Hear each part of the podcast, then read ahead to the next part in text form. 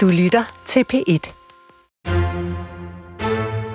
Vi mennesker er kun, hvad vi er, fordi der har været nogen før os, som har udviklet vores sprog, kultur og samfund. Kendskab til historien er derfor helt fundamentalt for at forstå, hvem og hvad vi er. Men hvad med den rigtig gamle historie? Fra før folk skrev bøger. Her i Danmark kan vi jo godt lide at identificere os med vikingerne, hvilket på en måde er lidt pudsigt, fordi de jo blandt andet er kendt for at røve og plyndre og øh, hvilken betydning har vikingetiden egentlig haft for det samfund, vi har i dag? Det skal Brinkmanns Brix handle om. Velkommen til et program om vikingepsykologi.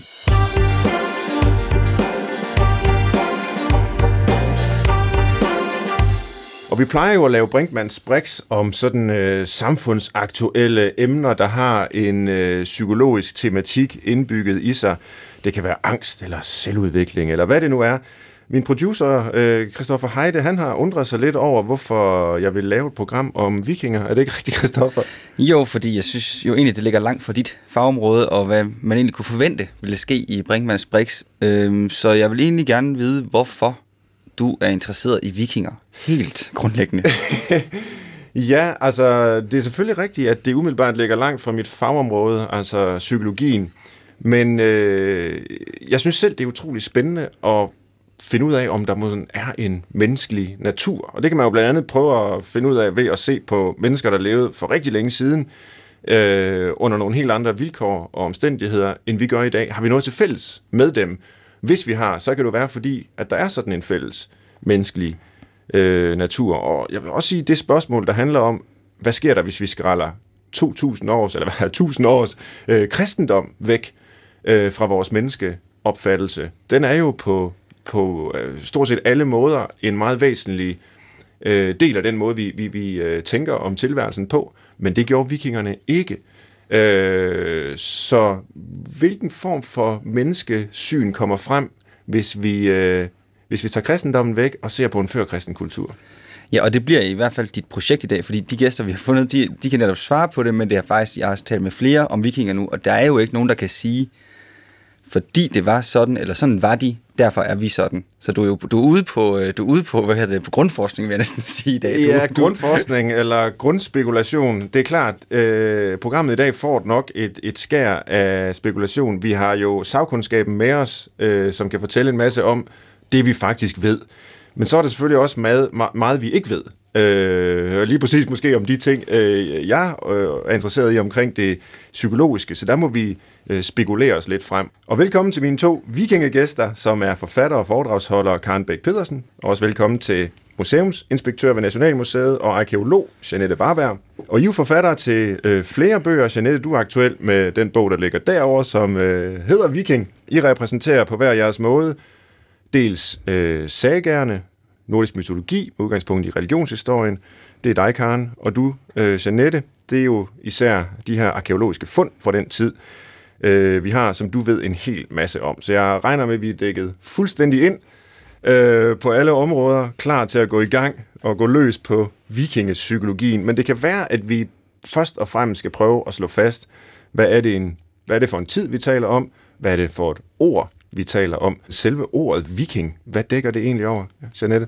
Altså, viking, det er jo et ord, som er meget omdiskuteret, øh, men i, i bund og grund, så øh, er der to versioner af det. Noget, der betegner et folk, og noget, man gør. Man drager mm. i viking.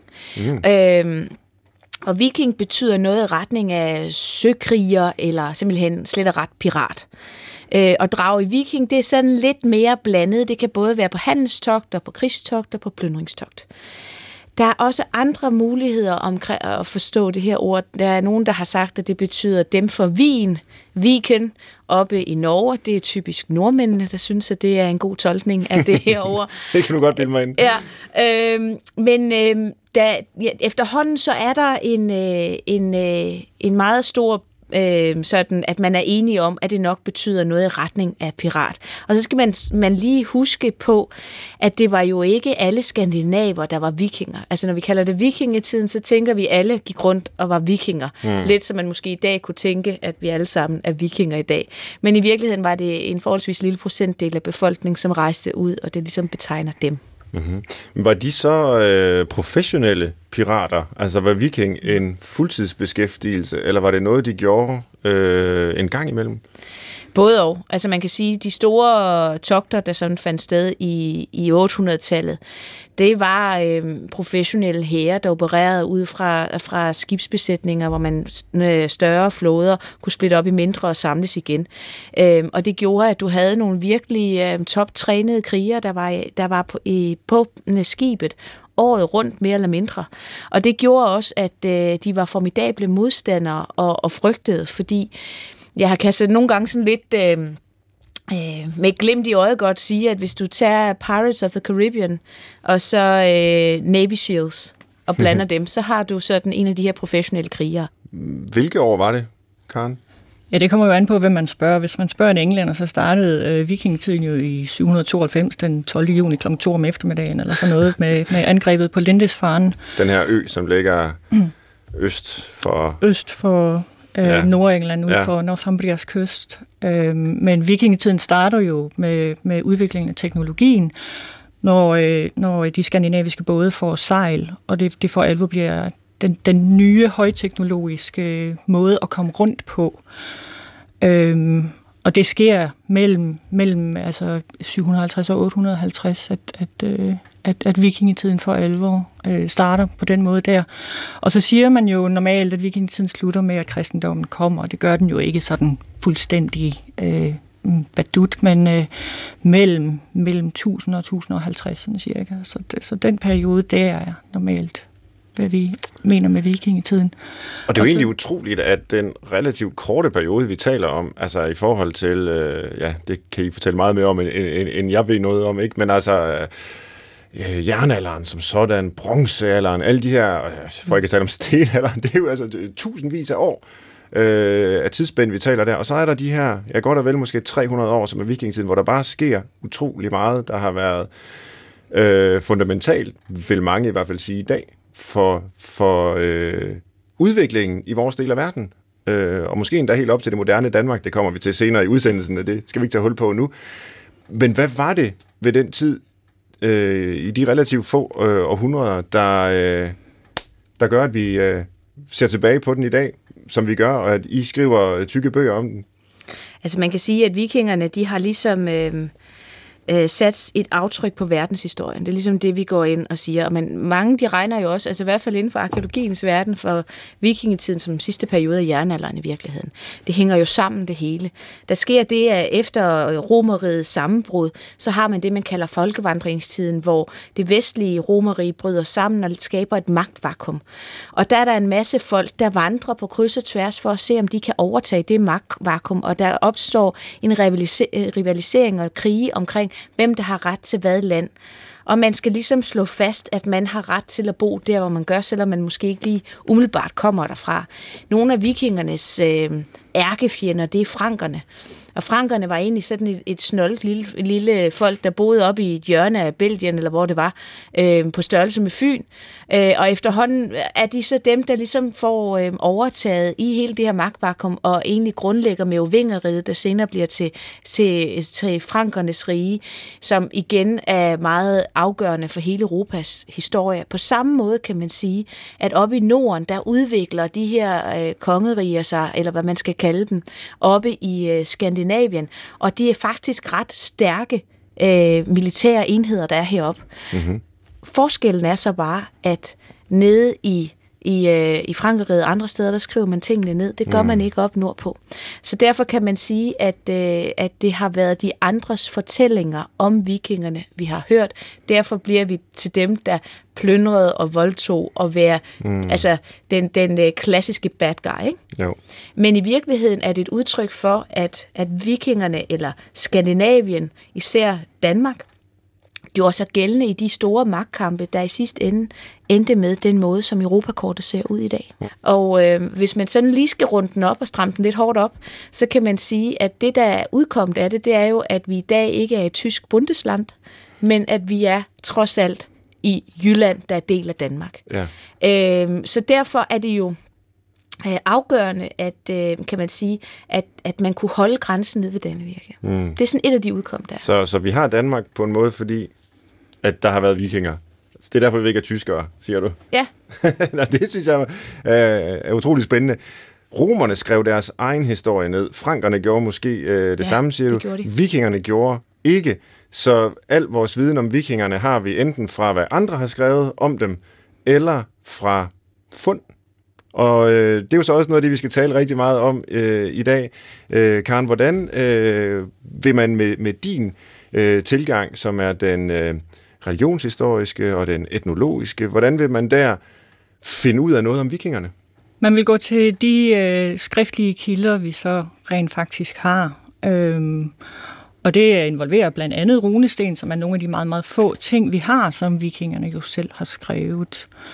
Øh, der er så meget øh, lidt øh, på runestenene typisk, som, øh, og andre runeindskrifter, som fortæller noget om mentaliteten. Og så er det, så må vi ty til de islandske sagager og, øh, øh, og, og se, hvad, hvad fortæller de. Og, øh, og så kommer man jo straks over i øh, nogle kildekritiske øh, problematikker, fordi øh, sagaerne godt nok øh, udspiller sig, øh, nogle af dem i jernalder, nogle af dem i vikingetiden, men de blev først skrevet ned 2, 3 og 400 år senere. Mm.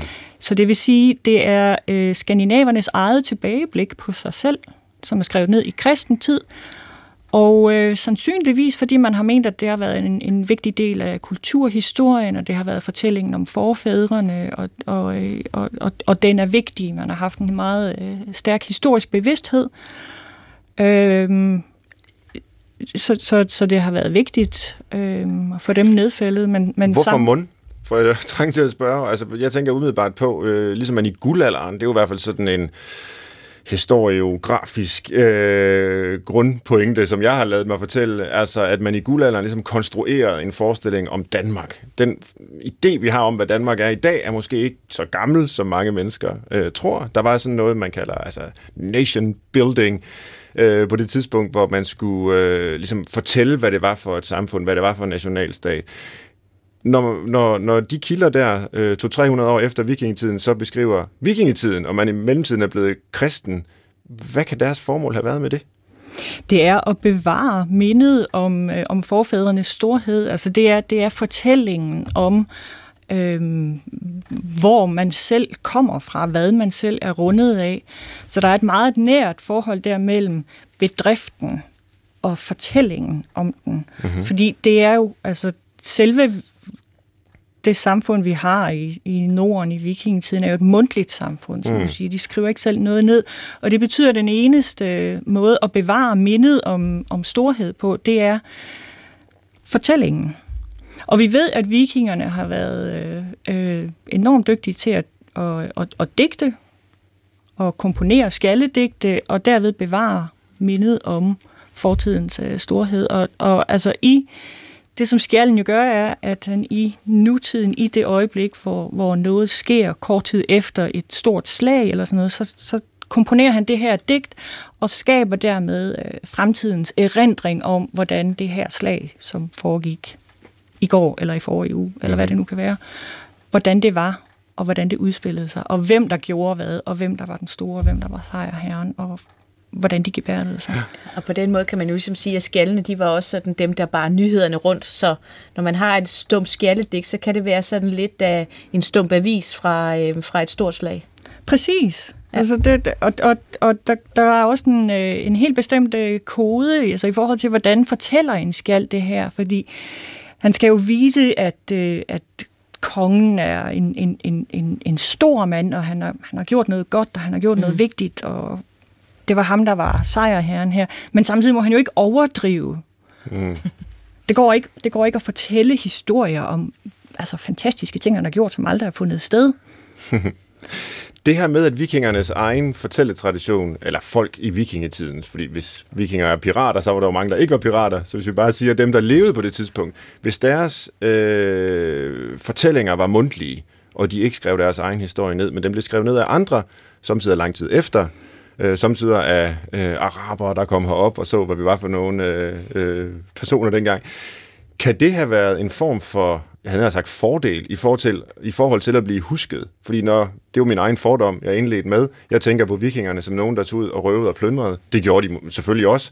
Øh, men de gjorde også alt muligt andet. Men det der, altså grunden til, at vikinger er et globalt brand, at man kender dem i Kina, og man kender dem i Sydamerika, og nogle gange fejl repræsenterer dem med, med horn på hjelmen, det ved vi godt, de ikke havde osv., men er det så, at det er andre, der har skrevet deres historie, som der, dermed har ligesom, øh, fremvist de dramatiske ting. Det kunne være, hvis vikingerne havde skrevet deres egen historie, så var det sådan noget med, at jamen, vi gik rundt og pløjede, og ja, så en gang imellem, så tog fætteren der Det ville på, de helt på sikkert top. ikke have skrevet. Nej, det, det ville de altså godt bare. Så, så det, er ikke, det er ikke helt fake news. Det er det, jeg tror, jeg spørger om, øh, når, når de er blevet portrætteret, som de er. Den er egentlig god nok. Ja, Altså, ordet viking, det er jo brugt i vikingetiden, som Jeanette siger, netop om pirater, selvom det har en meget længere historie end, øh, end som så. Øhm, men det, der er en god fortælling, er jo netop det, der skiller sig ud. Altså ja. Altså det, der er dramatisk, det, der ikke er hverdagsagt. Det er jo heller ikke en god fortælling, altså hvad man har spist til morgenmad, og hvordan man har snøret sine sko, og at man skal vaske tøj og alle de der ting. Det, det er, når der sker noget anderledes. Ja. Og så man husker det, der skiller sig ud. Og derfor skal vi også passe lidt på med de her fortællinger i sagerne og i skjaldedigterne, fordi de netop ikke er hverdagshistorien.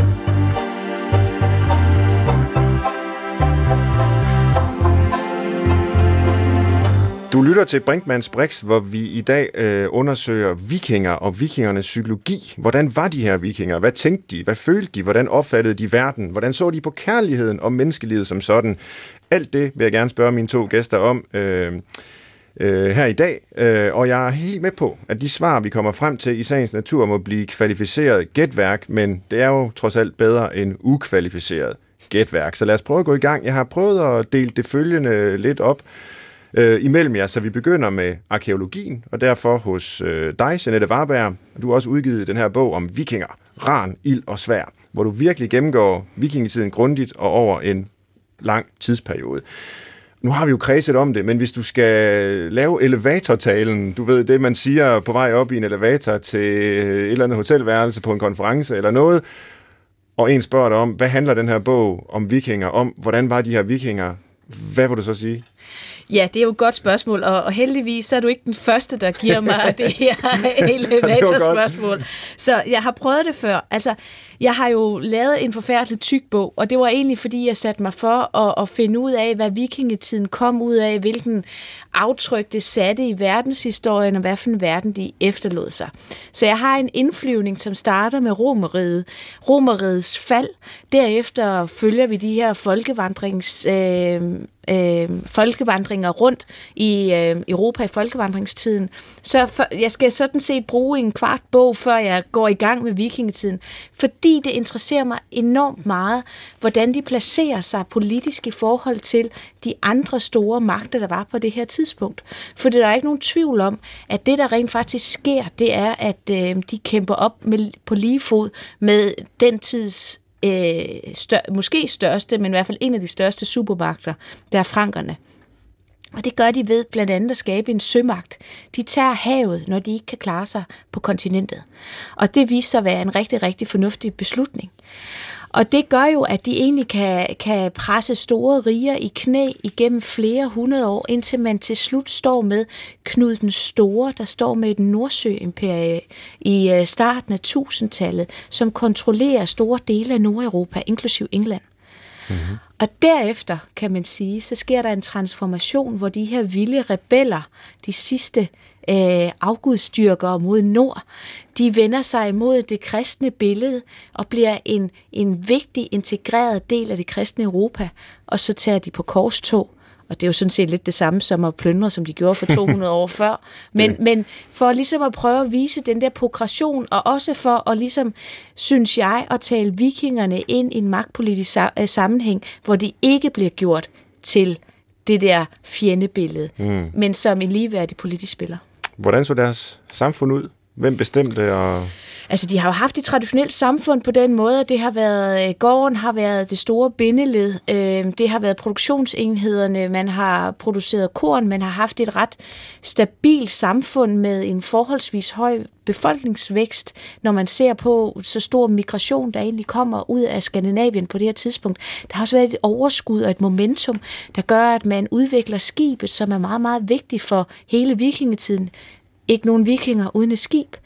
og det udvikler sig på det her tidspunkt igennem 700-tallet, måske lidt før os. Øhm, og så har man øh, opkomsten af, af handelsbyer og handelsnetværk, der udvider sig. Man kan sige, at øh, et, et handelstogt, der går galt, kan ende med en plyndring, fordi et eller andet skal man jo have med hjem. Mm så kan man lige snuppe noget på vejen, hvis man ikke kunne købe det.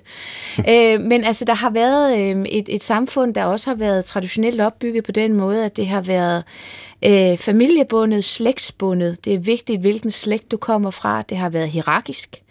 Der har været en kongeslægt, og så har der været dernede af.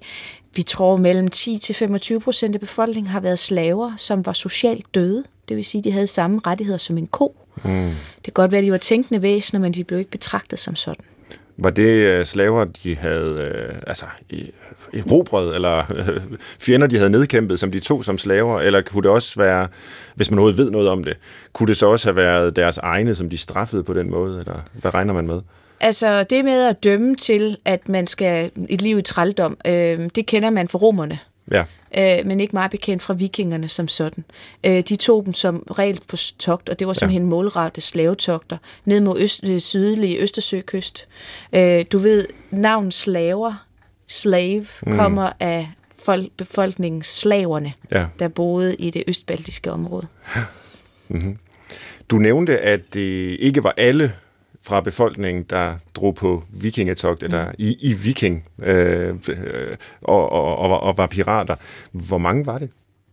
Ja, det er svært at sige, men ja. der er nogle store, der, altså, det er nogle store herrer, der tager afsted. Øh, så det er rigtig mange, og man kan sige, de øh, vikingerne, de grundlægger Irland, eller øh, Dublin i Irland, de øh, i, i slut 800-tallet der, og i 900-tallet grundlægger de et kæmpestort område i England, der bliver kaldt Danelagen. Mm.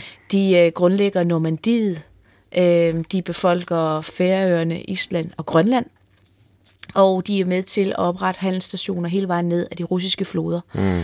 Så øh, det er en betragtelig del af befolkningen, der rejser ud. Som, altså hvis man kigger på en optælling af Danmark, øh, jeg tror det er fra 1700-tallet, der siger de, at der er folkeoptælling, der er omkring knap en million.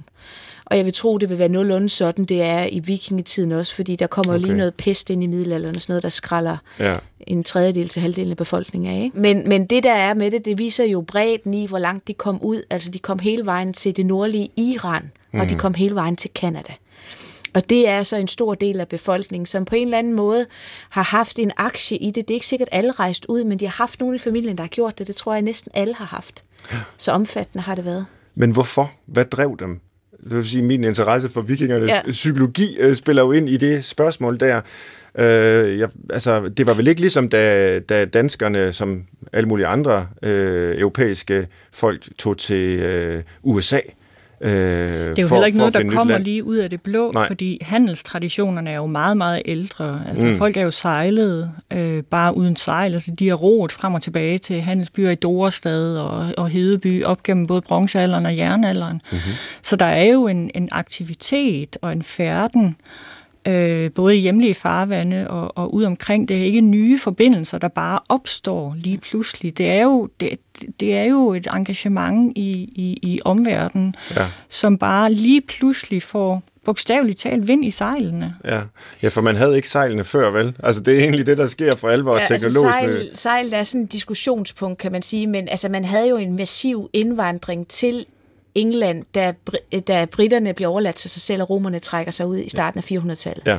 Og det er jo en, altså hvis man skal kigge på sproget, og hvis man kigge på de nye DNA-undersøgelser, så er det en meget, meget stor del af befolkningen, der bliver skiftet ud med angler og sakser og jyder. Og de kommer over havet. Og bare lige for jyder, det ved vi hvad er. Det er ja. dem, der kommer fra Jylland. Og så er der anglerne, det er sådan Nordtyskland, Sønderjylland. Ja, kan man godt kalde og det. Og sakserne, det er lidt sydligere ja, endnu, det er ikke? Det.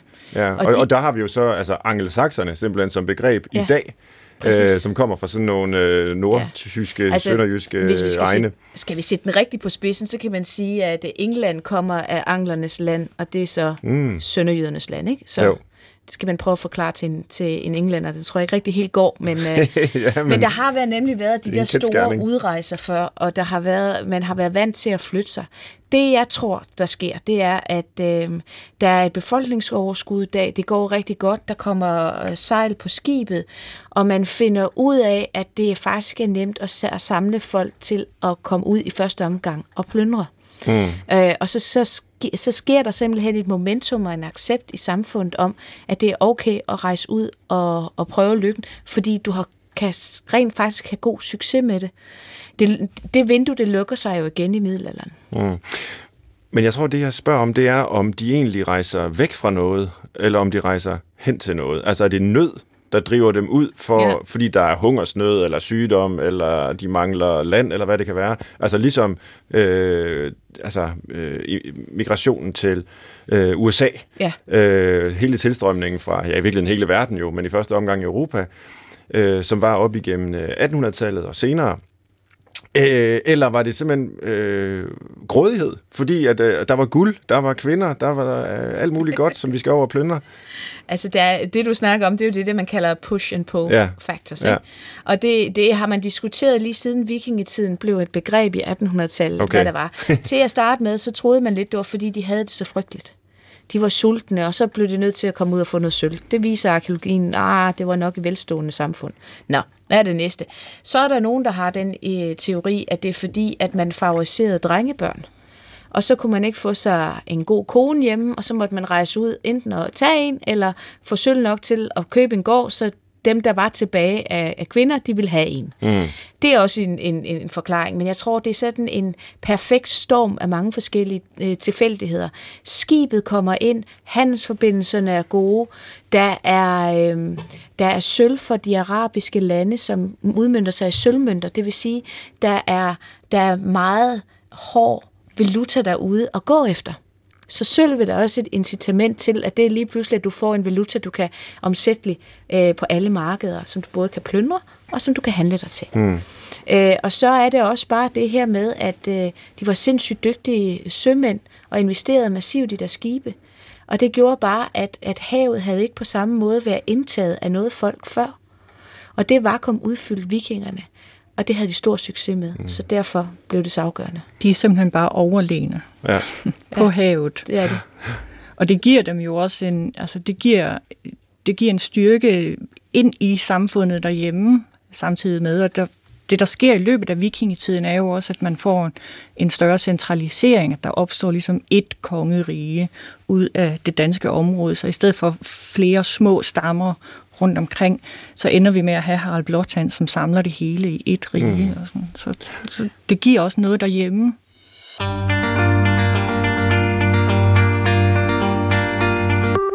Du lytter til Brinkmanns Brix, hvor vi i dag tager et vy relativt langt tilbage i historien, nemlig til vikingetiden, og forsøger at kortlægge vikingernes gøren og laden, men måske også deres psykologi.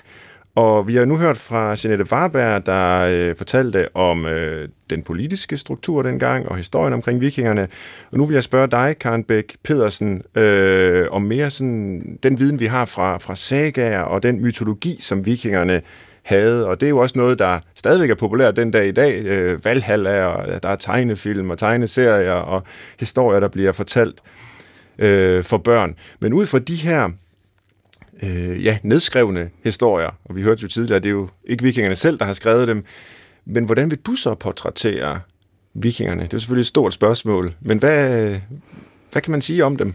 Jamen, det er jo et kæmpe stort spørgsmål, og der er tusind ting, øh, man kunne sige om dem, så der, der kunne vi godt lave flere programmer ud af det, Svend. Men det kan være, vi gør det. Men, øh, det er hele, hele tanken om øh, de store bedrifter og, og fortællingen om dem. Så de, de historier, som udspiller sig i sagerne, de handler meget om øh, de ting, som folk bliver husket for at gøre. Mm. Og, øh, og, og det er på godt og ondt. Ikke også? Vi har historien om den store held, som øh, kæmper mod øh, uretfærdighed og og øh, han er i virkeligheden den gode, men, øh, men så går det ham skidt alligevel, fordi der er nogle, øh, der er nogle modstandere, og der er nogle, måske nogle overnaturlige magter, der er imod ham. Og, øh, og så, så, ender, så ender det skidt for ham. Men det er også historien om opkomlingen, som tror, han er noget, fordi nu er han kommet øh, til penge, og, øh, og, og han er i virkeligheden en skidt fyr, der ikke har forstand på at, at begå sig blandt ordentlige mennesker, og så, så ender han med at forårsage et øh, mor, og så ruller den, ikke også? Hvad, hvad er det for nogle øh, historier, hvor, hvor det kommer til udtryk? Jamen, det er for eksempel historien om, øh, om hønsetorer, mm-hmm. som er gået over i historien som øh, ham, der handlede med høns, ikke også? Og, øh, og han er netop sådan en, som, som ikke, øh, ikke formår at sætte sig i respekt, og han behandler ikke andre folk ordentligt. Så han er ikke særlig gæstfri, når folk kommer til hans gård, og han har været heldig med høsten øh, på et tidspunkt, hvor andre har haft en dårlig høst. Så han har faktisk hø i overskud på et tidspunkt, hvor andre folk lider nød. Og så kommer de til hønsetorer og spørger, om de må få øh, om de må købe noget af hans hø rent faktisk. De, de, de er villige til at betale hvad som helst nærmest for det, og overpriser det hele. Og han vil ikke. Så han er ikke en, øh, hvad skal man sige, en, en, en ordentlig samfundsborger mm-hmm. på det her tidspunkt og de ender med at øh, tage det, og så lægger de sølvet på bordet, og de lægger mere end nok, mm. og så går de ud og vurderer, hvor meget har hønsetorer selv brug for, og så tager de resten, og så beskylder han dem for tyveri. Og så, øh, og så søger han så efter nogen, der kan køre den her sag for ham ved retten, altså på tingen, det er mm. også på tingforsamlingen.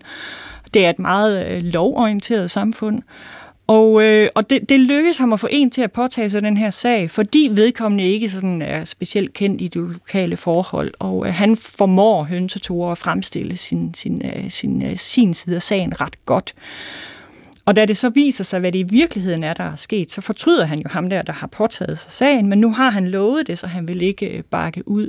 Og det ender så med, at, øh, at øh, ja, en, en person bliver uretfærdigt øh, dræbt, og så vil hønsetore have hævn, og så mm. ender det med, at øh, de brænder folk inde, og uh-huh. det hele, det, det, altså, som en god saga, så slutter den første, at de alle sammen er døde. Hvor, hvor har vi den saga henne?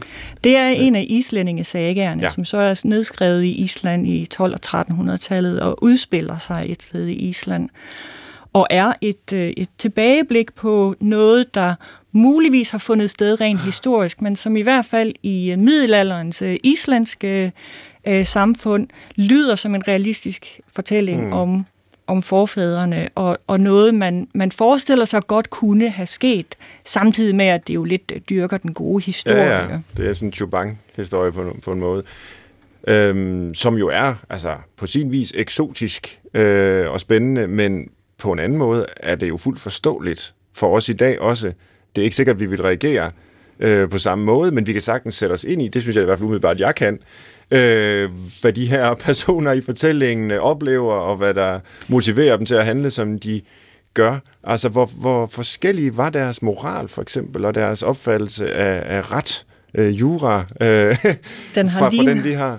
Den har lignet vores øh, ja. øh, rigtig meget at uh, de går op i uh, retfærdighed, men samtidig er de udmærket klar over, at det ikke altid retfærdigheden sker. Mm-hmm. Selvom man har et, et, et lovsamfund, hvor, øh, hvor, hvor der er en, øh, en juridisk side, der er nogle øh, fælles regler, som man må forholde sig til, og som man forventes at overholde, øhm, så, så, er der, så er der nogen, der formår at, at vride sig og sno sig ind og ud af loven på en sådan måde, at, øh, at de, de kommer ud af det med det gode, selvom det egentlig ikke var dem, der skulle have haft det.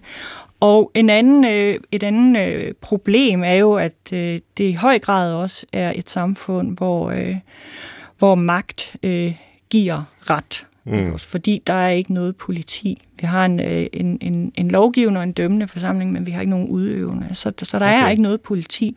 Så den, der kan samle de fleste og de stærkeste til at støtte sin sag, er som regel den, der vinder.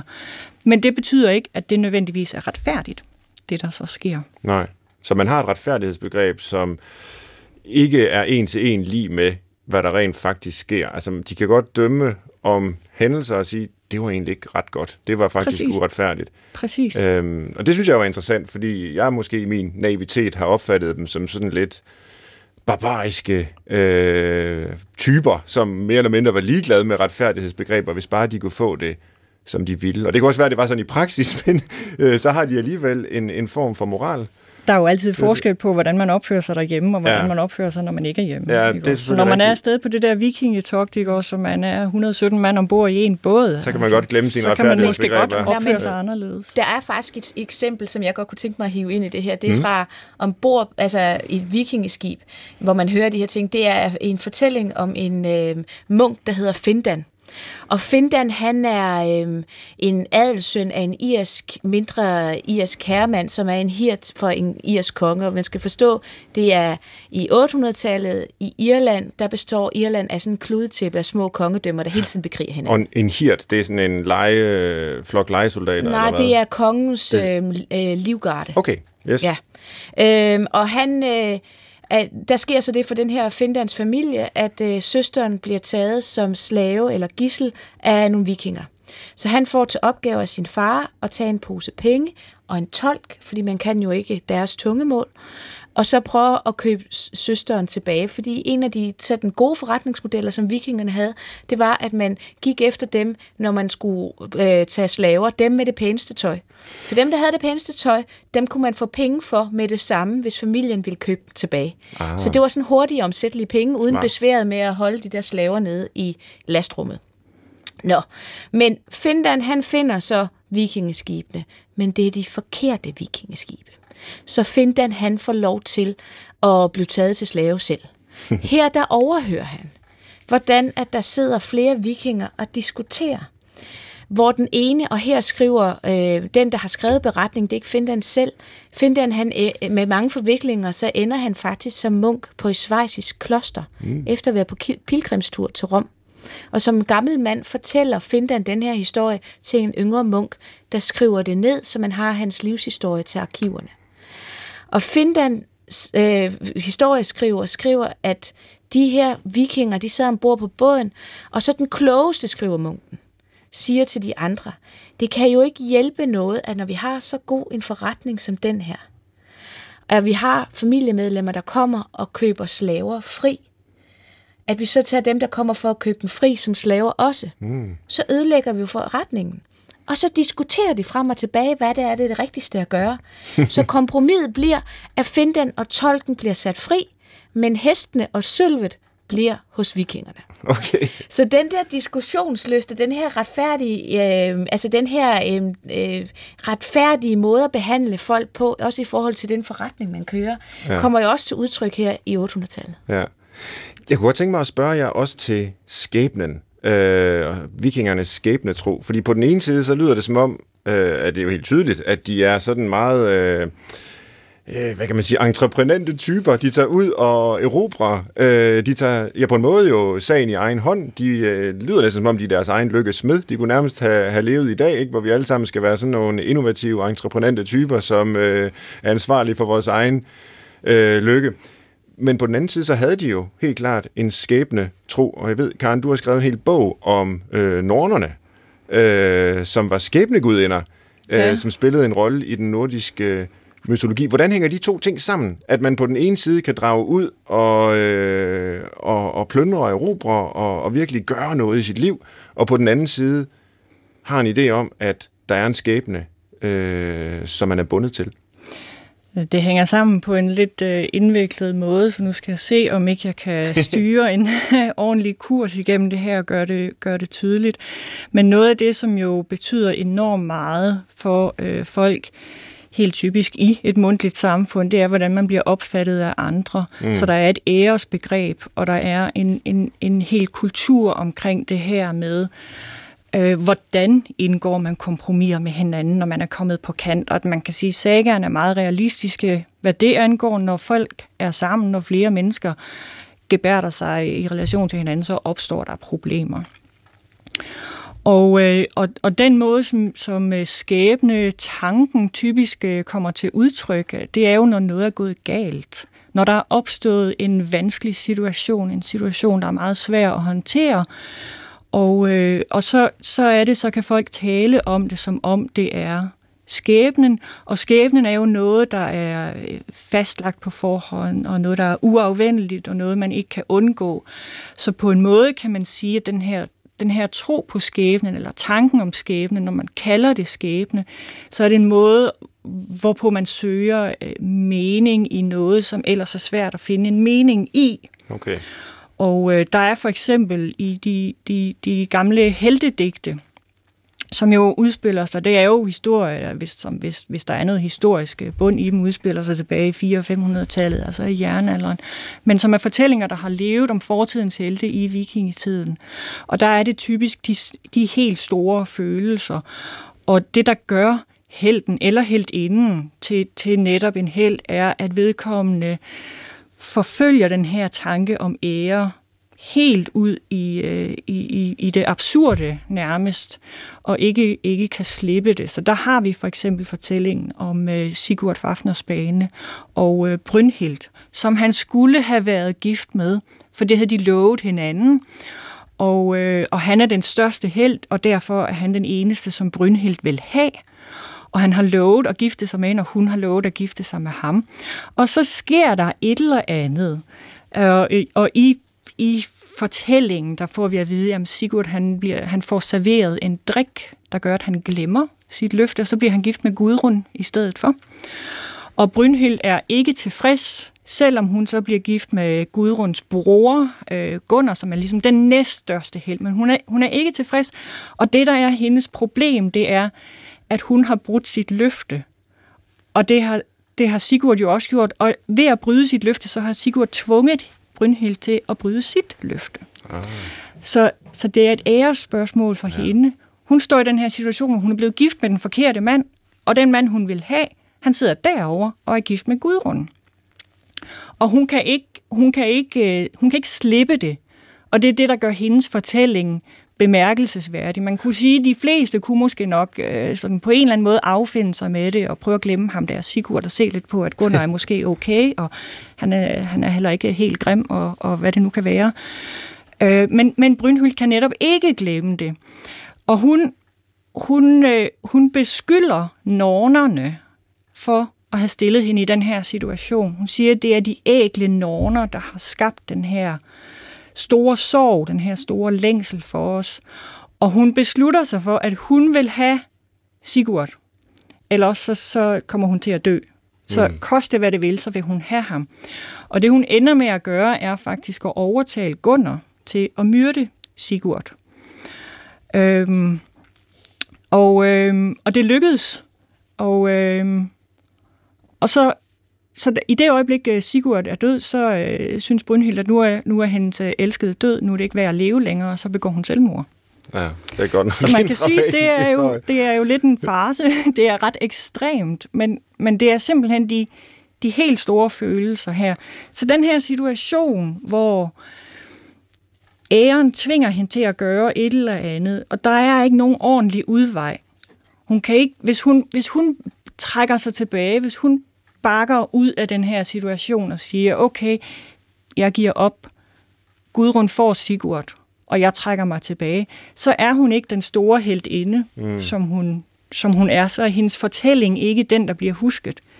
Så netop i kraft af, at hun forfølger æren helt ud i ekstremerne, så det er hendes historie, der både øh, bliver husket, men som også er den, der sætter nogle problemer på spidsen og siger, ja. der findes faktisk i vores samfund den her type problem. Hvordan håndterer man det? Og nu det er en uløselig situation. Nu har du fortalt den videre øh, til mig og alle vores lyttere, så den lever endnu jo. Øh, og det gælder jo om at blive husket i vikingetiden. Øh, det er meget vigtigt. Og bare lige en enkelt ting, vi skal runde her, før vi går videre, og det er det, er det med kønsrollerne, fordi det her det er jo en historie om en kvinde, som vi husker, fordi hun var bemærkelsesværdig. Var det en undtagelse? Eller var der sådan en relativ øh, egalitær, øh, altså et relativt ligeværd mellem mand og kvinde dengang? Altså hvis man kigger på arkeologien, så er det tydeligt at se, at den rigeste grav, vi har overhovedet i Norden for vikingetiden, er over en kvinde. Mm-hmm. Og det er Oseberggraven, der ligger i Oslofjorden ved, øh, i Norge. Og øhm, her der er det en kvinde, som er blevet begravet efter alle kunstens regler. Graven er så godt nok blevet brudt op 100 år senere cirka, så alt af værdi er plyndret, men man kan stadigvæk se, at, at det hun har haft med, altså vi taler fire vogne, vi taler en slæde, øh, altså et, et, et helt køkkensudstyr, et kæmpe skib, et fantastisk flot skib. Hun har fået sin slave øh, eller tjenerinde er slået ihjel sammen sammen med hende, øh, for at gå med hende ind i døden. Og så har hun fået et utal af dyr slået ned også, øh, og, og smukke stoffer og vævede klæder og alt muligt andet. Øh, og hun blev sandsynligvis over 80 år gammel. Wow. Så det her det er altså en gammel dame, som har haft en stor indflydelse. Og så har vi også det med krigergravene, fordi der er altså nogle stykker, der falder ud til kvindekønnet. Mm. Og der har vi netop det her med, at der er øh, to grave, der er blevet diskuteret meget inden for de sidste år. Den ene, den er fra Birka, der er forløberen for nutidens Stockholm mm. i Sverige. Og her har man en, en meget veludstyret grav, hvor DNA-prøver af, af mandens knogler viste sig, at det var en kvinde. Og DNA kan man altså ikke rigtig forklare sig fra. Nej. Og så har man også en anden grav fra Solør i øh, centrale Norge. Og her er en kvinde, 18 år gammel, blevet begravet. Hun var lille af statur, hun har ikke været mere end 1,55 høj, og man mener, hun har kunne veje omkring 45 kilo. Hun blev lagt med hovedet på sit skjold, wow. og med sværet ved hendes hofte, og en fuldt udstyret krigshest ved fødderne. Men det der er problemet med, når det er vi er mennesker i nutiden, der kigger på fortidens grave, så min mandlige kollega før i tiden har jo set det som om, at det var, hun var en repræsentation af, at hendes mand var en kriger. Mm. Fordi at de argumenterede for, at hun ikke selv kunne kæmpe i kamp. Men nu har et øh, faktisk National Geographic lavet en dokumentar, hvor de har fået en osteolog, altså knogleekspert, til at kigge på kraniet, hvor der ser ud til at være en fraktur, og vedkommende mener, at øh, hun er blevet slået ihjel med øh, hug med økse eller lignende. Så hun har været sådan en sej lille ja. ninja-viking der. Så, og, det har jo ikke, og det har jo ikke været alle, der kunne det, men nej, der har nej. været et socialt rum til, at der har været nogle kvinder, der har kunne vælge at træde ind i krigerens sted, sandsynligvis fra den øvre del af samfundslaget. Altså, jeg ved ikke, om de har været kongelige, men de har været lige under. Og så har de altså kunne vælge det her med at, at kæmpe. Det, der er så fantastisk, er jo, at vi faktisk har nogle historier om det.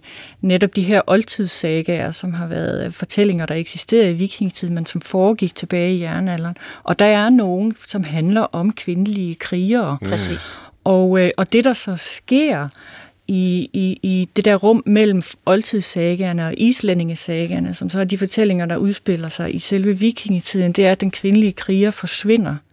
Fordi der er også indimellem i i sagerne historie om kvinder, som så tager, altså griber til våben for at mm. forsvare sig, eller tage hævn helt konkret. Øh, men det lykkedes dem aldrig.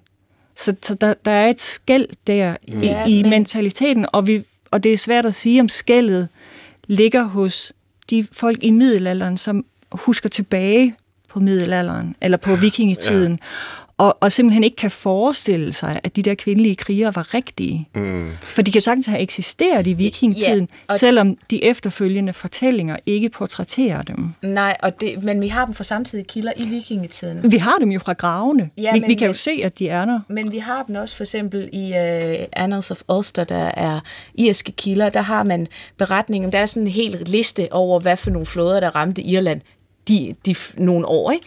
og der var mange. Og, men den værste af dem alle sammen var den røde jomfru. Okay. Og hun ramte altså med en flåde, der var øh, vildere end alle de andre. Det er det eneste, der står om hende. Øh, og det er jo sådan lidt det der tekststump, man sådan er træt af. Så har du også... Øh, Men så bliver helt stolt på øh, kvindekøns vegne over, at kvinder også kan røve og plyndre Europa, hvilket er lidt absurd på en eller anden Præcis. måde. Men, men det giver Jeg også tror, det er en af grundene til, at de er så populære i dag, de der vikinger. Ja. De, øh... ja, men igen er det jo også et andet synspunkt, fordi vi har jo også, hvis vi går tilbage til bronzealderen, så har vi jo altså, at rigtig mange rige, rige kvindegrav, hvor de også er begravet med dolke. Og hvis en tilsvarende dolk bliver fundet i en mandsgrav, så har man tendens til at kalde dem kortsvær. Så de er altså begravet med våben for 3.400 år siden. Så det er jo ikke fordi, det er noget, der er fremmed fra den nordiske kulturkreds, men det er måske fordi, man kigger tilbage på dem med et kristen syn, hvor der er en meget stærk opdeling i køn.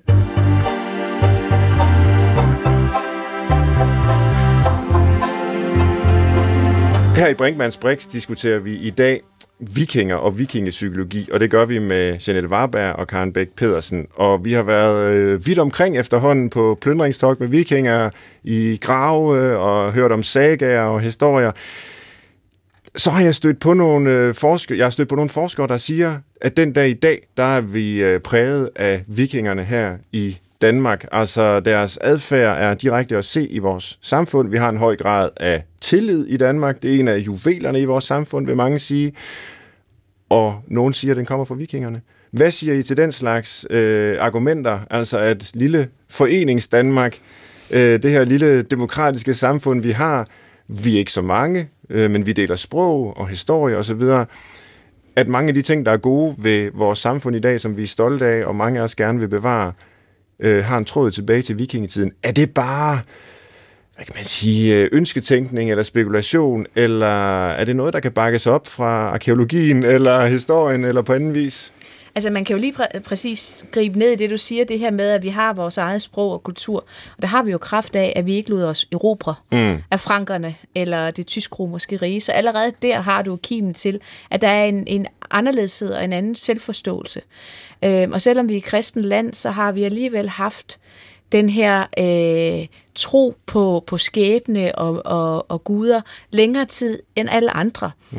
Og det betyder jo noget for selvforståelse. Og man, altså det er lidt smart at sige de her ting med tillid, fordi tillid det er sådan lidt modeord. Jeg har også øh, hørt, at øh, der er nogen, der holder kurser i vikingledelse. Mm. Jeg overvejer, om jeg skal deltage. Ja, præcis. For, bare lige for at høre, hvad, hvad de må ligger i det. Men det er da klart, at det, at vi har en særegen kultur, der er nordisk, vi har vores eget sprog, der lever videre, og kulturhistorie har selvfølgelig en indflydelse. Men at sætte den skarpere end det, mm det vil jeg næsten, det vil jeg ikke kunne gøre. Nej, det er simpelthen for længe siden måske, ja. til at man kan sige direkte, det har indflydelse i dag. Altså hvis du skal gøre det der, så skal du i hvert fald have alle mellemledende med, ja. ikke også? At den samme ting har eksisteret i vores samfund op gennem middelalderen og renaissancen og hele baduljen, ikke ja, også? Så, så der det. tror jeg igen, du får brug for det længere program. Ja. øh, så det kan jo godt være, at man kan se, at altså, der er nogle lighedspunkter. Ja, de kendte også til, øh, til kærlighed og jalousi og, øh, og, og, og alle mulige andre øh, mennesker menneskelige ting og tillid, og det har de selvfølgelig haft behov for, når de har været ude i en båd sammen og siddet ude på vandet og skulle agere sammen øh, på den måde der. Så, øh, men, men, men derfra så at sige, at, at det har vi i dag. Altså det, vikingerne er enormt populære i dag, ikke? Men, og, og jeg kender jo folk, der kunne finde på at identificere sig selv som en viking og sige, at jeg er viking, ikke også? Og når jeg tænker tilbage på min mormor, så ville hun aldrig have drømt om at gøre det. Så vores moderne fascination af vikinger har ikke nødvendigvis eksisteret op igennem historien. Mm. Og hvis vi skal bevise noget der, så skal vi have en kontinuitet. Ja. Ellers så kan vi bare se, at den samme tanke er opstået med tusind års mellemrum. Ja. Ja, det er jo faktisk et godt argument. Altså, var der noget af det her, der overhovedet var fremherskende i 1600-tallet, for eksempel? Bare jeg for at nævne ikke. noget. Altså, og hvis det ikke var, ja, så øh, er der måske ikke noget om snakken. Men øh, derfor er det jo alligevel interessant at spørge, hvorfor vi så dyrker vikingetiden så meget, som vi gør. Øh, I skriver bøger, holder foredrag, vi drager til Nationalmuseet og ser øh, fine udstillinger, og der er HBO-tv-serier og alt muligt, hvor vikinger er i hovedrollen. Nu er det jo ikke, fordi I er øh, sådan, øh, samtidsanalytikere. Øh, I kigger jo tilbage i historien, men, men hvis I alligevel skal komme med et bud, ja, ja, hvorfor tit. tror I, det er så populært? Altså nu er det jo min gamle øh, kollega tilbage i 1800-tallet, øh, god gamle Vorså, som i, på hans øh, Englands togt, hvor han tog over og ligesom begyndte at bruge begrebet viking, der var han bare enormt smart at finde et rigtig godt brand. altså viking er også bare fordi det lyder meget bedre. Jeg synes personligt, at bronzealderen er meget mere spændende. Men bronzealderen lyder bare ikke smart, og den kan det er ikke sådan rigtig catchy. Og jeg har ikke rigtig fundet ud af, hvordan jeg skal, skal gøre det samme som vores ord, og ligesom relancere bronzealderen, for at den kommer op på, på niveau med vikingetiden. Men det er simpelthen et godt, et godt brand, og så er der virkelig mange gode historier knyttet til det. Øhm, og så er der det her med, at der er rebeller, Ja. Altså, de, de, var, de var på kant, de var anderledes. Og det kan vi godt lide at identificere os med i dag. I dag er det godt at være på den måde, kan man sige.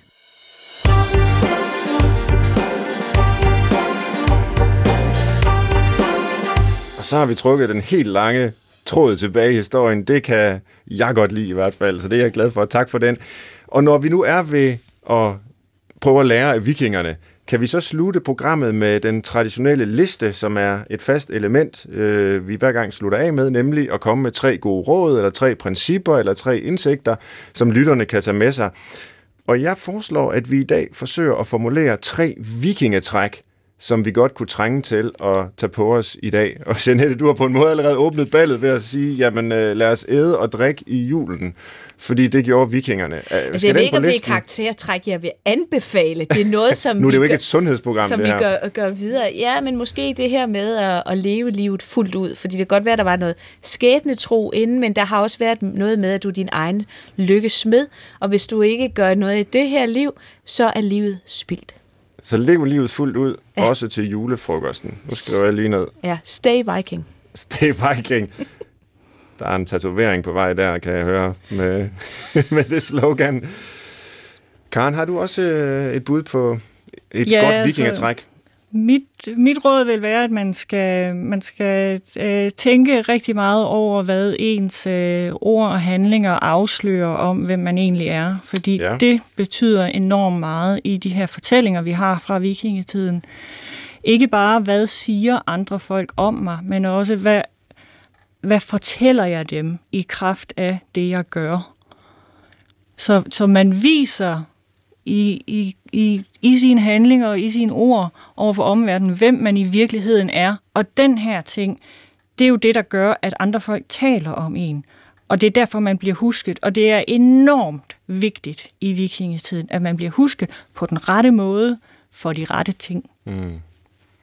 Det er også en rigtig god en. Tænk over ord og handlinger, så du vil blive husket på den rette måde. Det synes jeg også er en meget opbyggelig tanke.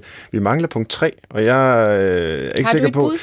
Jamen, I, nu ved jeg jo kun det stort set om vikingetiden, som I har oplyst mig om. Jeg sad og tænkte på, om der kunne være noget med en forbindelse til naturen. Øh, også øh, den her nordiske mytologi. Mm. Øh, de Tag nordiske ud af ro. Guder. Tag ud af ro, ja. Sådan noget. Ud Men ro. lad være med at plyndre. Vær på øh, vandet, men, og men så er vær du på som vandet, en vær ude i naturen på den måde der. Altså, det, men det er jo bare min øh, sådan øh, naive ja. øh, men, opfattelse. Men det er klart et eller andet, øh, som, som man, man fra at gå over til kristendommen, så ja. fjerner man sig fra, at naturen er hellig. Ja. Det flytter ind i kirkerummet, i stedet for meget af den øh, tilbedelse, den port ind til en anden verden, det var naturen, og den var befolket, det må du også øh, vide, Karen, af utrolig mange forskellige væsener, ja. øh, som var levende for en, og man skulle passe på. Der var ligesom, øh, at naturen var besjælet, mm. og derfor kunne man ikke gøre med den, hvad man vil. Og der kan man måske godt trække en, en lille tråd op til klimadebatten nu her, at, man, at, at, at, at naturen og klimaet og den verden, vi lever i, er faktisk levende. Så man skal passe på den, ellers så slår den igen. Hvis vi kan lære det af vikingerne, så tror jeg, at øh, vi kan lære noget vigtigt i hvert fald. Tusind tak til jer begge to, fordi I kom og fortalte om vikinger og vikingetid, både fra øh, myter og savn og fra arkeologiens verden. Tak til dig, Karen Bæk Pedersen, og til dig, Janette Varberg. Det var alt, hvad vi nåede. Tak også til lytterne. Man kan jo altid lytte eller genlytte til programmet på dr.dk eller finde det som podcast. Man kan også skrive til os på brinkmannsbrix, dr.dk. Til rettelægger var i dag Christoffer Heide, og jeg hedder Svend Brinkmann. Tak fordi du lyttede med.